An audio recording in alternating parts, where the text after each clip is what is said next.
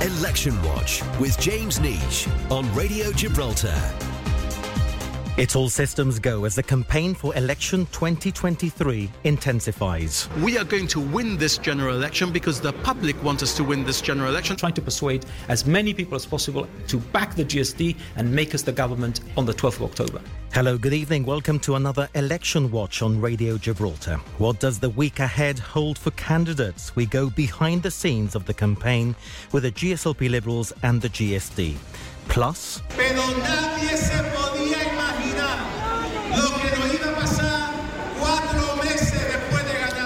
The GSLP Liberals are first to go to the estates as Fabian Picardo gets heckled in one of them.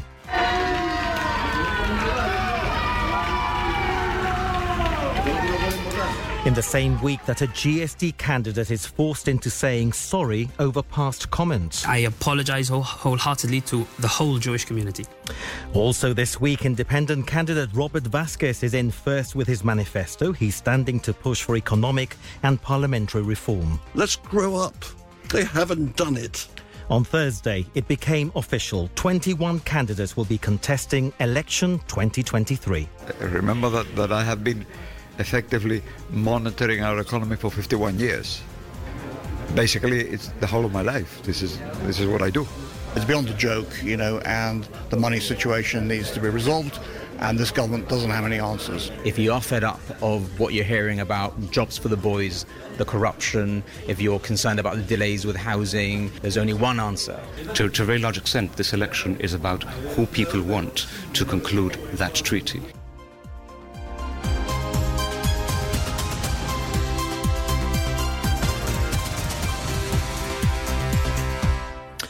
A week already since we analysed the GBC poll. It's been an intense campaign as we head to the 12th of October.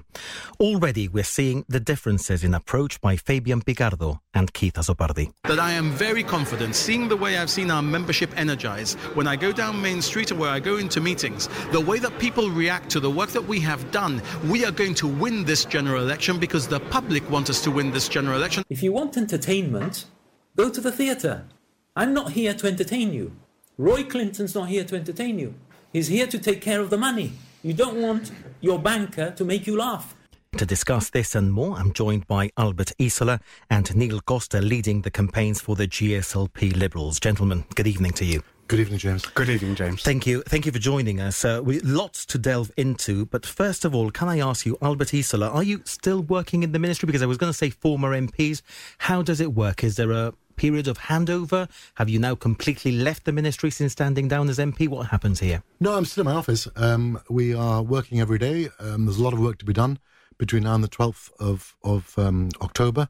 Um, I am preparing briefing notes for all of the areas that I'm responsible for in order to ensure that uh, whoever comes in afterwards, I hope obviously will be the GSLP Liberals, will have a very good understanding of where I am up to in all the different areas I've been working with. So uh, I think that's a very important part of the job, which uh, uh, is is is for the benefit of whoever comes into government on the 12th. I know you're very involved with the campaign. Any regrets at stepping down? Are you missing it already? Look, this job is a job that grabs you, and uh, I will miss many parts of it. Um, I will not miss other parts of it, but uh, I I am enjoying watching the extraordinary work that goes on in these weeks for an election campaign um, from a slight distance uh, because they are exhausting. Um, the amount of time that you need to give is is really quite incredible. I don't think people understand just how far you need to go in terms of all the writing, the preparation, the articles, the interviews, the debates. Um, it really is full on, and and I look at the energy uh, that Fabian has, and I'm just aghast um, that he continues to to do this with so much vigor, with so much energy, with so much dedication, and with so much detail, which is, I think, what differentiates him from anyone else I've ever known. In You talk about energy. I want to talk about stamina on the program uh, with you both. Uh, but you mentioned there, Fabian Picardo. Neil Costa, can I come to you? Are we already seeing, as we've seen in that clip, perhaps the differences between Fabian Picardo and Keith Azopardi in the approach to fighting this election? Well, I think so. I think it is a question of stamina, but also of substance. If I count incorrectly, it's only by a press conference or two, but I estimate that we have done around 12 press conferences since the election was called to the GSD's two. So that that shows the level of detail that has been presented already by the parties who are hoping once again to form government in all areas of policy, and there is still a long way to go. Some people would say it's not about quantity. Well, of course, it's not about quantity, but it's about quality. And the fact is that in each press conference, it has not been airy or fairy or in any way insubstantial. Each press conference has delved deeply into areas of policy. In the past, the program of government that has been delivered in the last 12 years, but also the very detailed program of government that is being presented to the people of Gibraltar so that hopefully they vote us in once again. Can I be bold enough as to ask the following question, which you may like or you may not like, but I'm going to put it out there anyway? Can I ask you both to give me what you think is one of the main attributes of Keith Azopardi?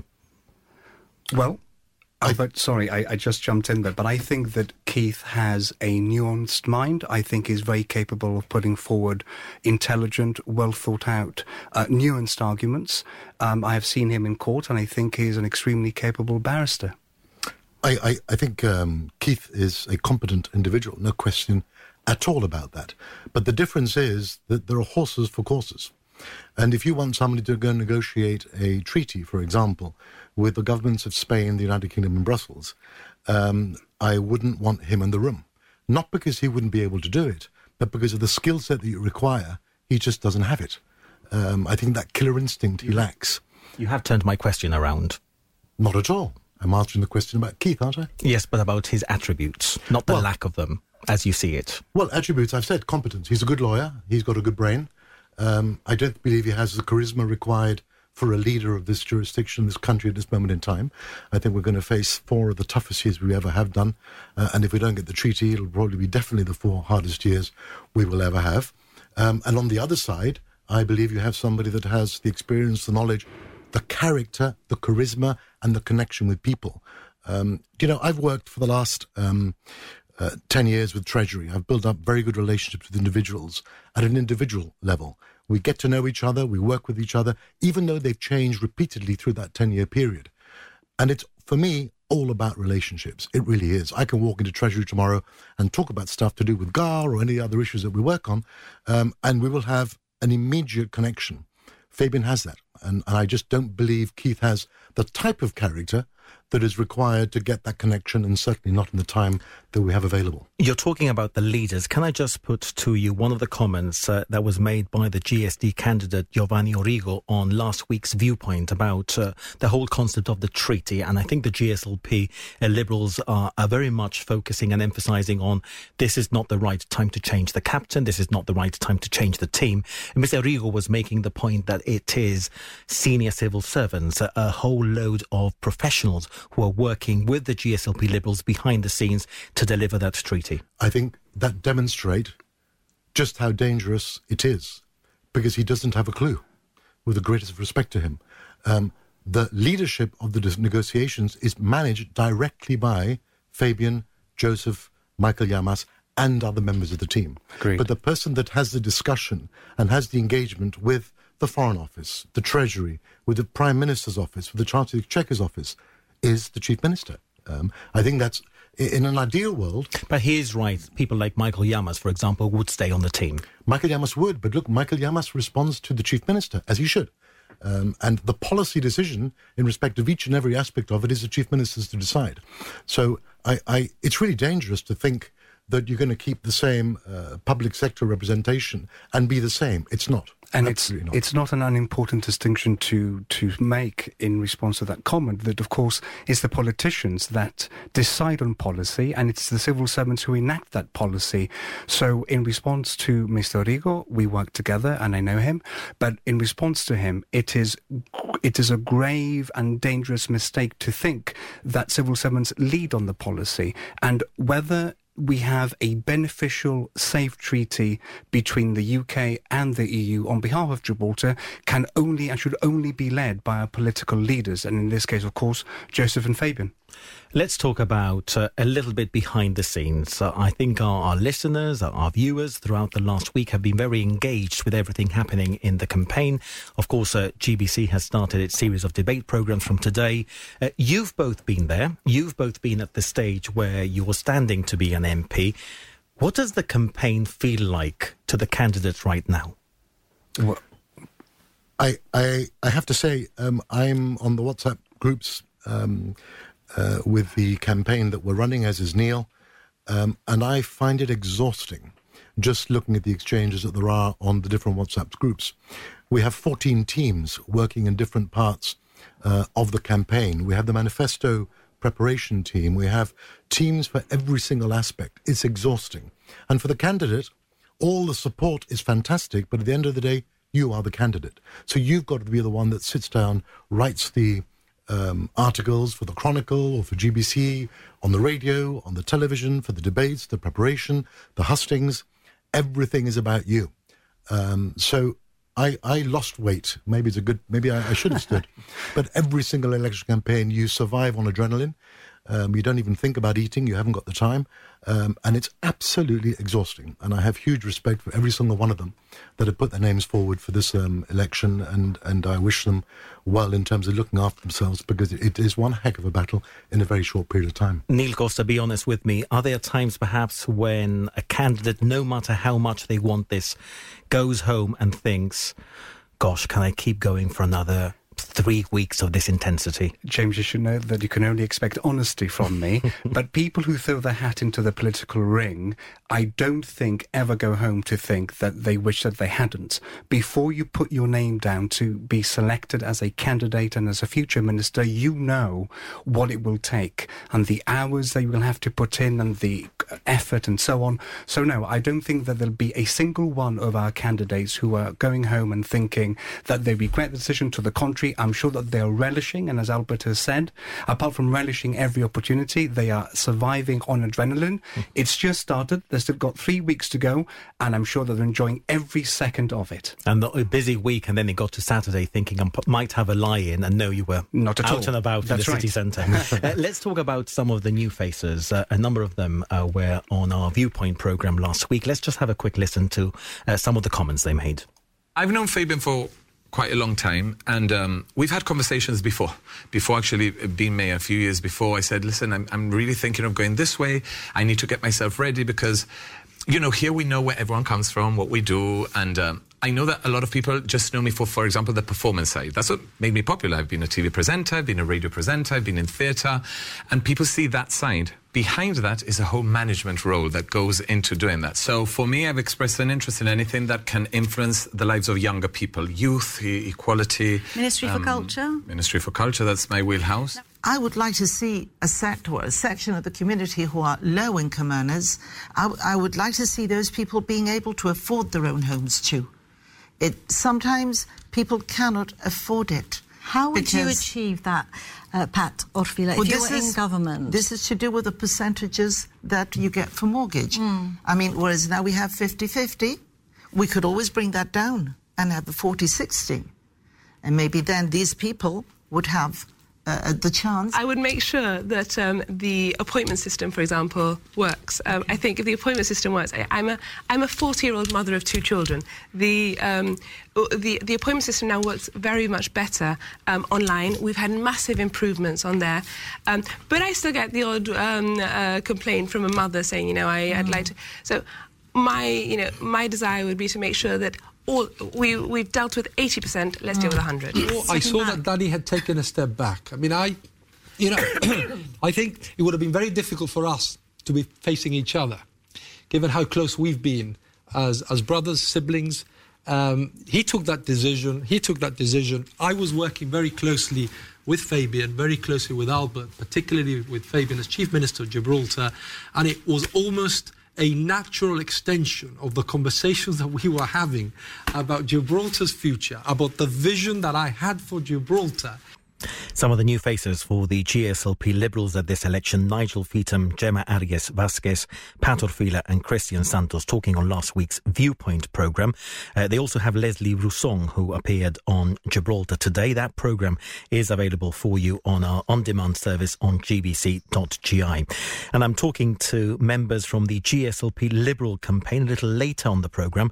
I'll be hearing from the GSD side. But with me now in the studio, Albert Isola, Neil Costa. Thank you for being with us uh, here today. Uh, a lot to delve into here. Can I first ask you about the comments by Pat Orfila and Gemma Arias Vasquez? Because when somebody stands for election, I suppose you go in with all the good intention in the world. Here we have two of the new candidates, like like we hear from the others, but about wanting to bring change.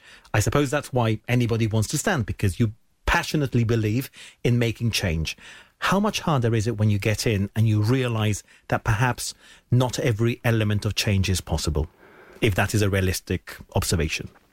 Well, I think that, um, f- first of all, to say that obviously uh, the candidates that I've put the names forward really do believe that they're going to improve the lives of Gibraltarians and improve our community. That is why they stand.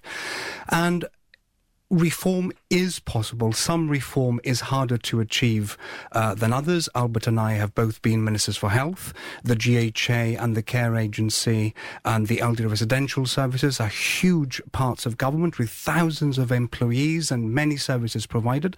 So sometimes reform is slower than you would like, but certainly with dedication and as has been said before, with dedicated group of civil servants supporting you, reform is 100% possible. And let's remember the breadth and depth of the experience that is before uh, the community in terms of the GSLP Liberal lineup.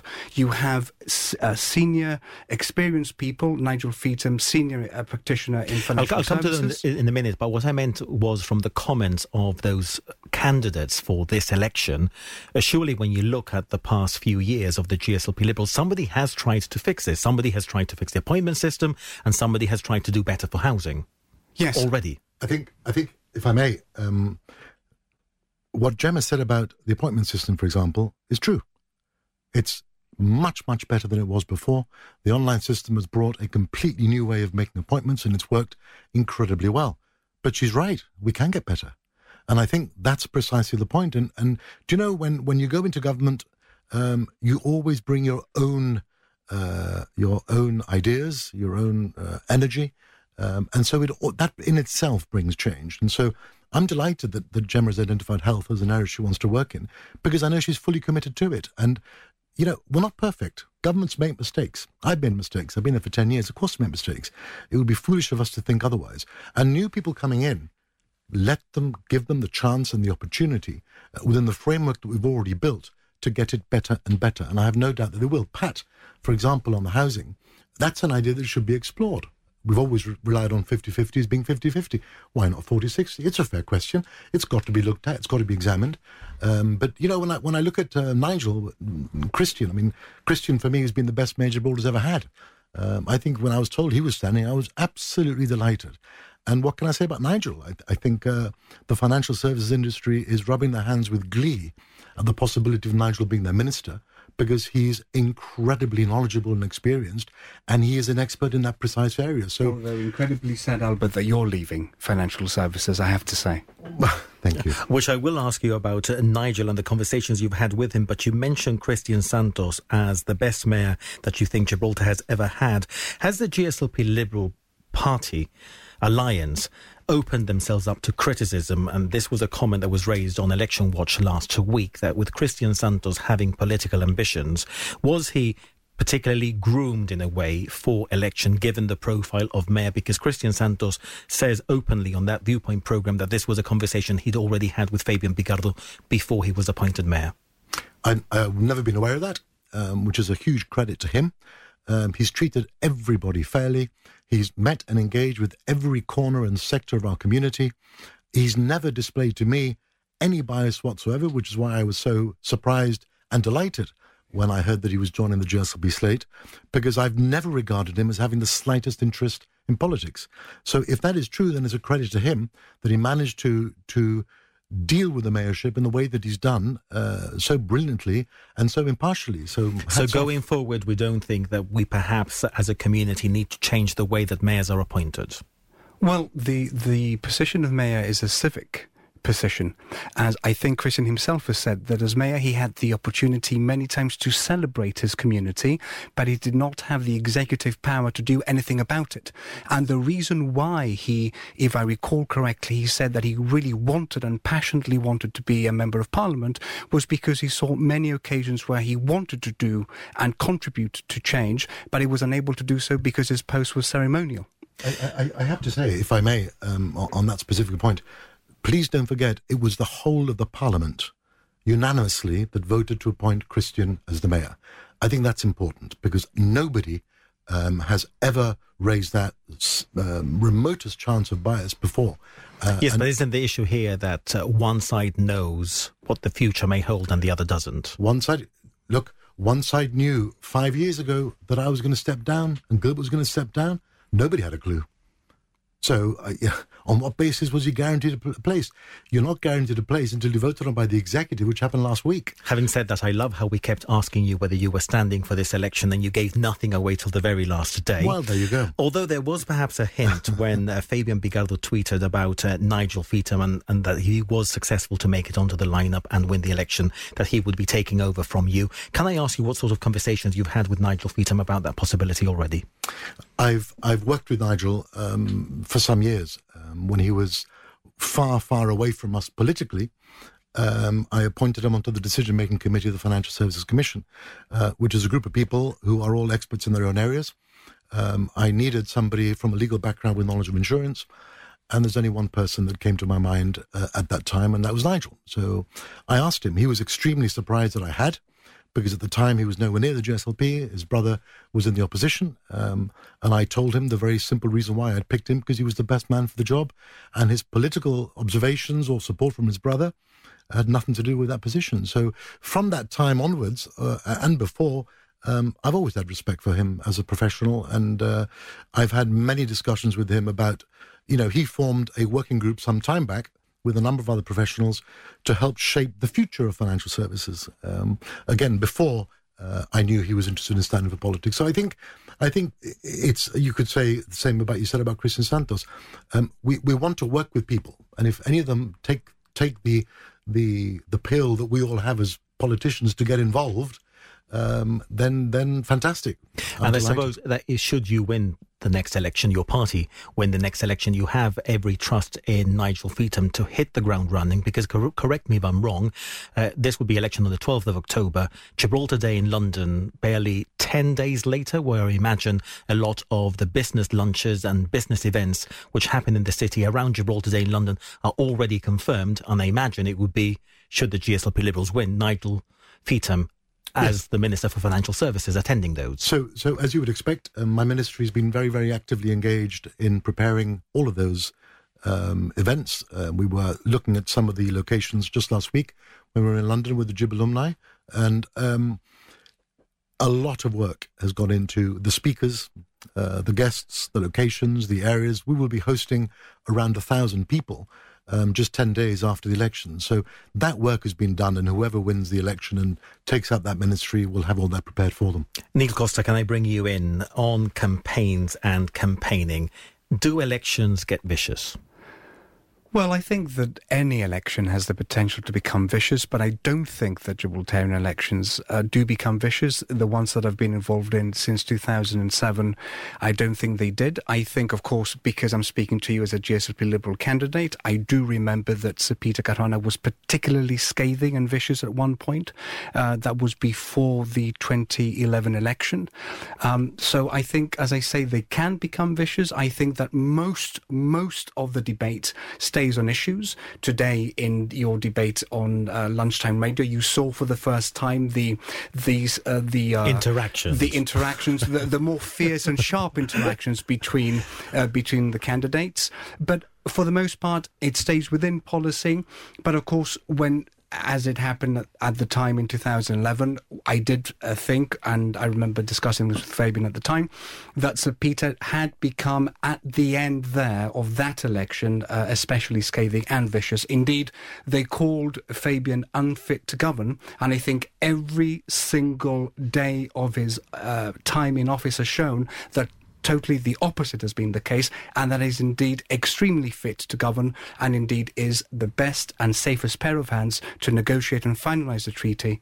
Um, going into the future. Just one for the record, because you said speaking as a GSLP Liberal candidate, you say speaking as a candidate at the time. At the time. Not now. Not Let's now. just make it very clear you're not a No, candidate no, at this no. election. I just wanted to make that really clear for all our listeners, and if you're listening to this programme on the GBC podcast as well. Uh, gentlemen, thank you so much uh, for joining us. Albert Isola and Neil Costa, I'm going to give you 20 seconds each as a final word. Are you confident you will win this election? I think for the sake of Gibraltar, I very much hope and believe that we will. Um, I believe that we've driven Gibraltar through extraordinary times, challenging times, and I thank God every morning that Fabian has been the chief minister during that time, and I very much hope that he is the person that will be able to drive us to the future prosperity and the next level that Gibraltar needs at this critical juncture in our history, because without a treaty, I really fear for the future of Gibraltar. Well, I think that the GSLP Liberal team have time and time again shown their the competence, the great ability to manage our nation's affairs. I think in particular with COVID and Brexit that has been the case. And like Albert, I also sincerely hope that the people of Gibraltar know deep uh, within themselves that the only team that is able and ready today to carry on the negotiations of the future uh, relationship between Gibraltar, the EU and the UK is the GSLP Liberal team. Neil Costa, Albert Isola, thank you so much for joining Thank you, us on Election Watch. Well, in a moment, we hear from the GSD campaign. But first, let me tell you about the first manifesto that's out. It's by the independent candidate Robert Vasquez, who wants to push for economic and parliamentary reform. This is what he told my colleague Jonathan Scott on Gibraltar Today. The government can steamroll whatever le- laws it wants through Parliament. It can steamroll through Parliament whatever expenditure it wants. It can steamroll through Parliament whatever public borrowings it wants. And that all detracts from democracy. You, you call it an elected dictatorship. Correct. Um, I find that absolutely correct. It is an elected dictatorship which is only um, uh, circumscribed every four years at an election. Now they're saying that they're going to set up a select committee to look at constitutional reform. Well, look, come on, let's grow up. They haven't done it. And if I am elected, I accept I'm only one voice, but I will be a voice in Parliament trying to push electoral and parliamentary reform, which I have been pushing for for the last 40 years. So get one voice into Parliament that can push it through. And Robert Vasquez also had this to say about something else. But the health service just needs revamping. It needs to be looked at professionally. It needs to be um, uh, provide deal with the complaints that there are that we keep hearing over and over and over again. I have to say one thing that uh, I am now deaf in one ear and I only have 30 or 40% hearing left in my other ear. And I've relied on the Gibraltar Health Authority to help me with that. And they have actually been brilliant to me, but I do see a lot of people complaining.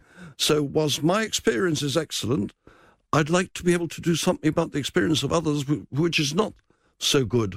Um, it is a difficult area, you know. But the unfortunate thing that we also have now is that our public finances have been completely decimated. We've overspent, we've overborrowed, and there's going to be very little money for most people to do things, and that is sad. Robert Vasquez, independent candidate, talking to Gibraltar today. Well, I'm joined in the studio now by Elliot Phillips and Robert Azopardi of the GSD Executive. Gentlemen, good evening to you. Good evening. Good Thank evening, you for joining us on Election Watch. Like we've done with the GSLP Liberals, I want to go behind the scenes of the campaign with you. But first, we've hmm. just been hearing from Mr. Vasquez there. Today, he's accusing the GSD of copycats in relation to aspects of his manifesto. Well, it doesn't surprise me that uh, Robert makes those suggestions. He ha- has made those suggestions before. But it's clear to everyone who would care to read it and really understand it that we have a clear commitment towards parliamentary reform, electoral reform, and in fact constitutional reform. That has been stock GSD policy for many, many years. I know he's tried to say that we've copied him and that we've copied his manifesto. Simply not true. Was he involved in the process of discussion and consultation regarding that manifesto? Absolutely, without a shadow of a doubt. I was going to say, perhaps contributing when he was involved with the. GSD. Yeah, it would be it would be ungenerous for, uh, of me to suggest that he didn't contribute. Of course he did, and he added value. Uh, of course he did. But it's it's it's clear that the commitment that we have expressed in this election and previous elections is clear that we've done that in relation to parliamentary reform and electoral reform. Uh, Robert Azopardi, uh, thank you for joining us on the programme. How's the GSD camp feeling? Confident? Absolutely. There's a there's a very positive um, vibe and energy within within the the office. The office is now open from nine to five on a daily basis. The weekends, uh, we're, finding ourselves that we're even open now on a Saturday, for example, something that was we weren't expecting. But um, there's such a buzz. There's so many people coming into to our office on a daily basis who are really, you know, very concerned with a lot of things that have been happening in Gibraltar for the last few years, twelve years, I guess. But you know, I think it's a boiling point for most people, they're coming in with uh, to share their grievances. Um, and and there is that, as I said, a real big vibe within within our, our offices. Uh, to the extent that we're having to spread out as much as we can, and I would even say that it's becoming a little bit too small for us. So yes. And how, how is party headquarters? And I ask you this in the context we've heard uh, Keith Azzopardi uh, state he's not Fabian Picardo, he's different, that this is a different campaign. We've seen the GSLP Liberals start with a number of press conferences, perhaps a quieter start, if I may say that, for, for the GSD. Is that how we're seeing the GSD, a more paced campaign, or has it been a quieter start for your I- party? I, I wouldn't say it's been quiet actually, because we look at the last 12 months. The output of the GSD has been enormous over the last 12 months. We've been on the street, we've been campaigning, we, our social media output has been absolutely huge and much more impressive than it has been in, in recent years, to be fair. And standing back and look at it now as a slight outsider, um, have, we, have we started slow? I, I don't accept that criticism. I think it's Mm. been a long time coming. Yeah. But what you've seen today in the anti-corruption press release by, by Roy and Keith was a stellar performance, in fact, to real show the real issue with Gibraltar. Drive out anti-corruption, investigate what's been going on in public finance. That is the core message that we delivered But when news broke of uh, Daniela Tilbury and Craig Sacarello joining the GSD, would you have expected to perhaps uh, for us to see more interviews from them, perhaps more press releases? They've been very quiet since they joined the GSD. You've put them forward as candidates that perhaps people may have wanted to see a little bit more of before today. That look, standing back, that may have been a fair fair observation. What I think they're doing, um, as you may have seen from their own individual social media output, is they're getting on the ground. They're knocking on doors. They're shaking people's hands. They're speaking to people on the ground and, and listening to their concerns. Yeah, and it's also very much the case that's what we're doing. The, the campaign we're leading is on our terms. It's not one that we're trying to copy or, or one that we're being encouraged by the GSLP to follow. It's it's one that we have already had in place for over a year, and one that is incremental. And uh, as Keith rightly pointed out uh, just last week, you know, a week is a long time in politics, uh, and uh, I don't see why we have to have this sort of, you know, frenzied beginning to the campaign, as we may have seen, which may lead to burnout. You know, we've, we ours is incremental, it's sensible, it's uh, it's it's one that's basically building momentum towards to, towards the big day, and I think we're very much in a strong position to to make it a success. We spoke about a week being a long time in politics on Yes. the program last week. I, I then said 24 hours is a long time in politics, and Very True. Hassan, who was here, said in today's world 12 hours is probably a long She's time right. in, in politics. I don't know whether you've, um, and again, just to remind our listeners, we draw for the order, so the GSLP Liberals drew first, and you draw uh, to come on second on the program. I don't know whether you had the chance to listen to the first half, as perhaps is a slight advantage for those who go second. Uh, but I did put a question to both representatives of the GSLP Liberals. I have to say, uh, replied in true gentleman form, and I hope that you do the same, because I'm going to put the same question to you, but slightly different. I'm going to ask you to tell me what you think is one of the main attributes of Fabian Picardo. Oh, um, That's a really difficult question, James. No, it's not really. Look, I think that we have had the benefit in this community of having very strong uh, politicians, very strong leaders. You know, Sergio uh, Sir Joe Bossano, uh, Sir Peter Caruana, uh, Picardo. Um, I think he's had his day in the sun. I, I really do. He's a strong leader, no doubt about it. But I think he's had his day in the sun. Keith Azzopardi is trustworthy, calm, collected, and a fierce defender of this community. And so he's the man I think we should place our trust in for the next four years. Um, but what I would say is I think that Fabian, albeit a strong man, strong, strong individual, he's had his day in the sun. I was going to say, like a true politician, you've managed to, again, twist my question. Robert Azzopardi, same question for you. Well, I, I think um, w- one of the things I guess that's made people were drawn to, to Fabian initially was uh, the the freshness to his uh, ideas, the fact that he he generally want, wanted change after you know after a long period of time that that, uh, that we had uh, Peter Caruana. Uh, he he did initially. I, I I thought it was thought very favorable favorably of him, in as much as I thought, well, a two term campaign, a two term uh, office was is something that he wanted and strived for, and I respected that greatly, and uh, and I, I understand the reasons for him wanting to stay. But I think uh, a, li- a little bit along the, the lines of what Elliot's saying, I think it was time, and I think it is time. Um, and you know, we we've got somebody in Keith who, as as Elliot has so eloquently stated already, he's a reliable, steady ship, and uh, certainly somebody that I would want at, at the helm, guiding Gibraltar over what are going to be very difficult years, because we have been in a state of you know uncertainty in our, our finances. Uh, the transparency, the corruption, etc., uh, and uh, the press release this morning, as Ellie was saying earlier, really hits the, the, the right note. In as much as I think it's time for people to realise that we, we definitely need the change. Robert Azzopardi and Elliot Phillip from the GSD joining us on the programme uh, this evening. One of the things I want to do with you both is talk about some of the comments that we've heard on Viewpoint, as we've done with the other side. And of course, uh, you introduced uh, some of your new faces on Viewpoint on a Thursday. Uh, first of all, can I ask you about uh, some of the comments made by one of your candidates, Youssef El Hanna? Uh, this is what he told Viewpoint in an apology, which I want to put to you. But let's hear first what uh, your candidate had to say on the programme. Absolutely, and they're justified. Uh, they're justified to feel, you know, um, offended. They're justified to have those feelings. I mean, the the words that, that were written were intemperate. They were spur of the moment at the time, and they're absolutely unacceptable. And I've apologised for them. Um, by writing words doesn't mean there are views attached to those. Certain words are taken a certain way, and those words didn't need to be taken in any way. Those words were absolutely unacceptable, and I accept them.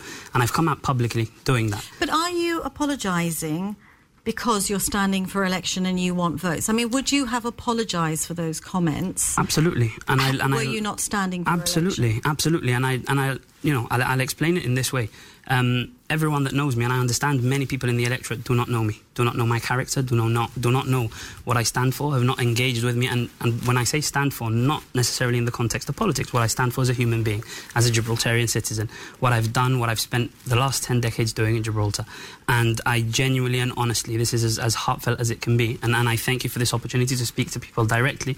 Um, and, and apologize and, and give a heartfelt apology for those words and for how they feel about them. And I genuinely look forward to the opportunity and every opportunity I get from now until election day and past election day to speak to these people and to have the opportunity to directly face to face address them being the Jewish community members of the absolutely Jewish absolutely community. members of the Jewish community Yosef El Hanna, uh, GSD candidate, speaking on a viewpoint on Thursday. I'm happy for either of you to take that uh, first. Uh, how's the party feeling about it? Well, first of all, I, I, I would like to say that um, not only has Yusuf apologised, but Keith has also apologised to the to the pre- president of the Jewish community. Um, but I also know something Has the president uh, of the Jewish community accepted the apology? from my understanding, uh, yes, but I, I wouldn't want to speak on his behalf. And I, this is only something that was stated today in, in the media, from my understanding, on, on social media, that is. But um, what I will also add, and, and something that um, Youssef spoke about, is that, that you, people get to know him. I've I've been fortunate enough to know Youssef for a number of years, from from the early days of playing cricket together. through um, trying to encourage him to take up a teaching job in Gibraltar. He's he's a very passionate young man who cares about the the youth, but not only that, but he really cares about Gibraltar and the community as a whole, a uni- as a united community. We're very fortunate to live in a community that has uh, many faiths and many cultures intermingled, and he is a strong advocate of this. And, and I've, I know it for a fact because everyone within the executive, I know he has opens um, the sorry the the annual iftar, uh, the the breaking of uh, Ramadan, uh, and and wants everyone within the community, irrespective of faith or color or creed, to come and join and celebrate that iftar together. Have there been conversations about his comments and his apology in GSD headquarters? Not to my knowledge. Uh, I suspect that, um, t- taking a step back, because obviously I'm out of the front line now, I suspect that Yusuf and Keith uh, must have had a conversation insofar as the coordination um, of that particular issue. Uh, but as Robert said, um, he has apologised. He accepted he was wrong to utter those words uh, that were uh, offensive to many in our community. And I think it's a sign of matureness and responsibility that he's accepted that. Because as Robert said, you know, he's a tolerant, accepting individual. And it is unacceptable to utter those types of words in relation to an in very complex international uh, uh, dispute. Um, a- a- a- and therefore, he was wise to, to, to do that. Uh, Did the rightly so. GSD, can I ask you, did the GSD know that he held these views, be it in the past? And had you known, or if you did know, but had you not known, would he still be a candidate for the GSD had you known before he signed up, or did you know? Well, from my perspective, um, I have known uh, regarding posts in the past of marches that um, uh, he had been on, but I hadn't been made aware of any of the of the language that was used. Um, um, so I was quite surprised by that that that was uh, thrust into the media because I didn't know about it. You know, I'm I'm one for defending going on marches, but you know, insofar as issues like this are concerned, he has rightly apologised. Um, I think that he's accepted that um, historically. I don't know whether that's just been very recently in terms of that apology. It may have been before. I don't. I simply don't know. But I think he's a man that cares think the passionately apology about just came on Gibraltar. Thursday Yeah. But look, I, I think he's a man, as Robert said, who cares passionately about his community, and he's apologised. Um, and what do we want to do? S- uh, string him up over the issue? He's apologised. Uh, and as hurtful as those comments may have been to members of our community, all across the the the the, the religious. Uh, community, um, I think he has done what the honourable thing and apologised to members of our community. So, as far as you're concerned, your leader, Keith Azzopardi, is squarely behind Yusuf Al. You draw a line here. You think that apology is more than enough. Uh, yes, and, and only that to, the extent that you, I, I guess there's a question there, and whether whether Keith supports Yusuf, and I think that you, you know, it's been very visible in the fact that he's gone to the lengths that he's actually spoken to the president of the Jewish community. Uh, and, and sought their apology on his behalf and on, on behalf of, of the GSD. There, there's no uh, denying, I think, that that he has made a mistake. And but I, what I would like to add is that I've made mistakes. Uh, I think we've all made mistakes, and and that, you know we are you know on the day of um, of Yom, uh, today is. Um, the Yom Kippur, and it's a time of reflection and thinking about things. And, I, and I'm sure, you know, we will, we, we- we all have the, the capacity and the propensity to forgive.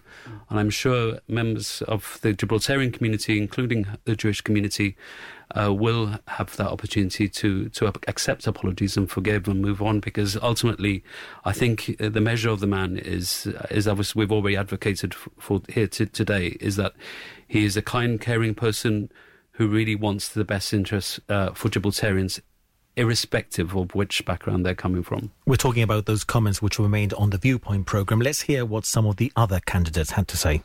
I think we need to bring some humility to politics. We need to not all, not only check our facts and understand the evidence to make our own decisions. We need to talk to people, and I think there's been a real division between the um, government making their own decisions and then communicating it to people, rather than creating spaces for people to have voices, for people to um, shape what happens in our community. I can tell you where my, my passion would would be, and uh, I, I think it's evident. Um, it would uh, be with disability, special educational needs, but um, I think it would be within social policy in general, no, within improving social policies in general, uh, systems that are not working, systems that are broken, um, within improving opportunities for young people. Um, so I think it cuts across different portfolios, different areas. The whole GSLP Liberal lineup isn't negotiating the deal. There's this perception that Fabian's sitting with the other 28 EU representatives and drafting the deal, but as far as I understand, they haven't even started drafting the actual context. They're only discussing principles, what should be in and what shouldn't. This is a deal between EU and Great Britain, and we're the beneficiaries from that. The legal experts, like Daniela said, that will be advising us. The civil servants stay the same. And Keith Azzopardi is a constitutional law expert. He's been in politics since he was around 24, which we're talking about 1996. He has more experience than half the cabinet in the GSLP Liberals. So to say that just because of the new faces don't really have an experience, I don't think it's unfair to criticise that we will not be able to land this deal. Giovanni Origo, Daniela Tilbury, and Trish Sanchez for the GSD speaking on last week's uh, viewpoint. Uh, in a nutshell, I want to ask you specifically about the deal first. Uh, Giovanni Origo making a point there. Yeah. It's not the whole cabinet who, who's negotiating this. I put that question to the GSLP Liberals earlier. They said that was perhaps a little bit naive of him because it is about the captain ultimately and the networking and that relationship? Look, of course, um, there is an there is an important aspect to all of this, and that is the relationship that exists between the chief minister, uh, the Foreign Commonwealth and Development Office, the prime minister, the Secretary of State for Foreign Affairs. Of course, it's about a relationship, but it, it, it is wrong to suggest that only this man can do the job.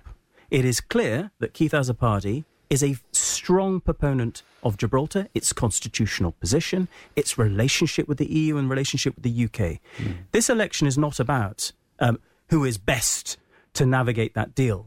It is actually who is best to govern this community moving forward. This deal will be done. Let's be clear about it. It's in our interest to get this deal done. A safe, beneficial deal for this community. But I do not believe that the, the only one man the, on the planet that is able to secure this deal is Fabian Picardo. I'm firmly behind Keith in doing that. We hear from Joseph Garcia that this election is going to be very much about who best can deliver the treaty. Uh, Robert Azzopardi, do you agree? Is that what the GSD is going into this election uh, for? primarily for who's going to deliver the treaty, or are you looking at perhaps some of the other issues? I look at, for example, our poll last week. The cost of living mm. comes as the first, as the most important point to people because it's hurting their pockets. Having said that, let me caveat it that mm-hmm. with the fact that some people would say, well, if we don't have a treaty, the cost of living is going to get worse. So, where are you on that? Well, I, I speak personally as well, um, I, and I, I'm totally empathise with everyone in Gibraltar or even in the world who's suffering as a, a, result of this cost of living crisis. And if you'd read my, in my opinion piece in the Gibraltar Chronicle a few months back, um, I really uh, I'm being quite affected really by by the fact I've walked around Gibraltar, I've been to Glacis Estates, I've been to Moorish Castle Estates. I've spoken to people, I've been in people's homes, and I've realised I've seen for myself at first hand, uh, along with all the other members of the executive and, and um, you know, party activists who were who were really welcomed with open arms by, by Gibraltarians who, who are really struggling, who are really, really struggling. And, and I feel that, you know, mm. uh, we, we, we've all been affected by What this. does the GSD bring for those people? What does the GSD suggest? What can you do? Well, it, uh, first of all, it is to a certain degree, it's a global issue. Uh, and obviously, we need to see a, a change in, in the way uh, the, the, world economy starts to move, which will hopefully uh, would reduce inflation and will allow people's cost of living to be, you know, margin, uh, significantly improved.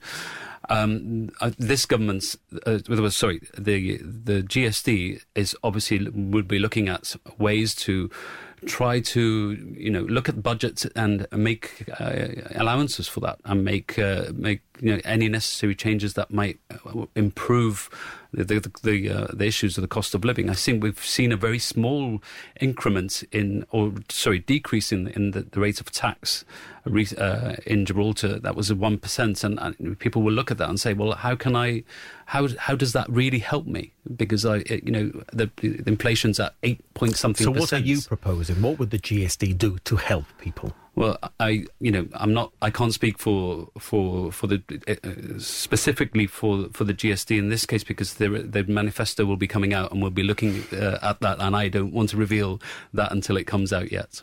It's a question of priorities, James. Okay. We have a sum of money that needs to be deployed in very specific areas within our community housing, employment, education, key areas where the general level of complaint is, is, is very high, even on your poll standards. Quality, uh, obviously, the, the cost of living is extremely high insofar as your poll, but look at the others housing, education. Main concerns of people in our community. Those are the ones that need to be tackled. Okay, and uh, plenty of debates and discussion programs coming up on Radio Gibraltar and GBC television throughout the week. Elliot Phillips, I want to ask you one more question, if I may. You don't have a lot of time, but we saw a number of the new faces on Viewpoint last week as somebody who's been there when you were a new MP, because I want to get a little bit behind the scenes of the campaign. Is it nerve wracking coming onto your first live discussion program? Without a shadow of a doubt, it is. um, and I remember my first one, and I, it was Terry Cartwright that was clipping me round the ear, and I was in the PDP, so you can imagine that. Um, no, it is. It's very nerve wracking for people, but I think what they need to tap into is what their passion is, what their vision is for Gibraltar, and once you do that, you do your homework, you study the manifesto, you deliver it well. And that's where you've, you know, I've spoke, I've spent the last week, I was in London yesterday, I was speaking to candidates on the telephone Sunday morning and Sunday evening, had lunch with the family in between, helping them with their preparations in relation to their debates on TV or on radio. And I think that the key is understand your brief, tap into the vision and your passion and go for it. Nothing to lose. Can I ask you one final question to, to both of you? Do you have the best lineup? And are you confident you will win this election come the 12th of October? Knowing the executive, knowing uh, the people that we have within the as a lineup, we've been through a, a grueling process. I would say of um, you know finding, identifying the best candidates. We we spent a very very long time within the, on, on the day that we selected the candidates. Uh, and it, was a very, very difficult choice, I have to say, to select my 10 Mm. uh, because it was a really, you know, very strong candidature. But uh, what we have are 10 people in, in, the, in our, our lineup who are determined to make Gibraltar a better place, who are selfless, who are kind, honest people. And what I think what you will see is if and when selected or elected, you will see Gibraltar transform into a better place. I really do see that, and I and I, I I hope that for the benefit of all Gibraltarians, whether they vote for us or not. Elliot Phillips, final 20 seconds. Every election that I've ever fought, I believed I could win it, and they and people do believe that they can win this election. I think what the GSD lineup shows to people, it's a diverse group of individual. For the first time, three strong, independent, diverse women from all sorts of backgrounds that can offer something different to our community. And I think that's a real sign that the party has massively rejuvenated over the last decade that we have been in opposition. I think it's the GSD's moment. Um, and I and I would ask everyone who goes out there to vote all ten of the GSD candidates. Elliot Phillips, Robert Azzopardi of the GSD, from the GSD Executive, thank you for joining us on Election Watch on Radio Gibraltar this evening. Thank, Thank you. Thank you for having us. Well, you've been listening to Election Watch. A reminder you can download your TV and radio schedule from gbc.gi. There's a bar at the top of the homepage. Just click on that for your full guide to our election programming on GBC Television and Radio Gibraltar. And Election Watch will be back uh, when we'll take a look in detail at week one of GBC's coverage, including the leaders in the spotlight. That's Thursday at a quarter past nine. If you'd like to join us in the audience, well, free tickets on a first come, first served basis will be available on Wednesday morning from 10 at the John McIntosh Hall. It will be strictly on a two per person basis. That's for the leaders in the spotlight, live from the John McIntosh Hall at a quarter past nine on Thursday. Thanks for listening. For all the news and programmes on election 2023, GBC Television, Radio Gibraltar, and gbc.gi at the centre of all the election coverage. GBC Podcasts. Local voices on demand.